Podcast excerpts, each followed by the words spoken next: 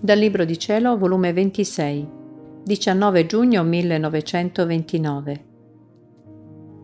La divina volontà e la vita operante in essa nella creatura. Differenza di chi vive e di chi non vive nel fiat divino.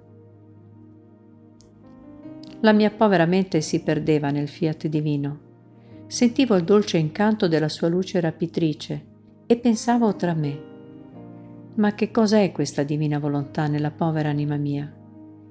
E il mio amato Gesù, muovendosi nel mio interno, mi ha detto, Figlia mia, qual fortuna la tua, vivere sotto il dolce incanto del mio volere divino. E non sai tu che essa, quando vi prende possesso della creatura, vi forma la sua vita operante, in modo che come opera in se stessa, così opera in chi regna? Si impone su tutto, si stende con la sua luce nella piccolezza della creatura, vi forma il suo dolce incanto all'umana volontà per essere più libera di formare la sua vita. E siccome la vita divina del mio fiat è composta di atti ripetuti, non mai interrotti, non è soggetta a fermarsi.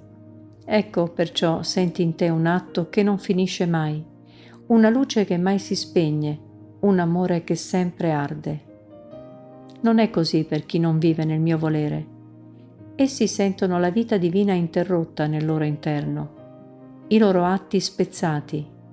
Ora si sentono di un modo e ora di un altro. La loro volontà non è investita da una luce continuata che dolcemente la pasce e l'incanta e che, sentendo il dolce del mio volere, non si dà nessun pensiero di uscire in campo per operare umanamente e tali anime se sentono luce è a intervallo. Simbolo di chi vive nella mia divina volontà è chi potesse stare sempre sotto il sole. La sua luce non finisce mai, né ha bisogno di essere alimentata per non spegnersi. Sicché chi potesse vivere sotto il sole si sentirebbe piovere sempre luce, e siccome la luce contiene mirabili effetti, si pascerebbe di dolcezze, di profumi, di varietà di colori, di luci, in modo da sentirsi formare in se stessa la vita del sole. Invece, per chi non vive nel mio volere, ancorché non fosse cattivo, è simbolo di chi vive sotto la luce del basso mondo, la quale luce non tiene virtù, né forza di formare un dolce incanto di luce da eclissarla tanto da non poter guardare altro che luce.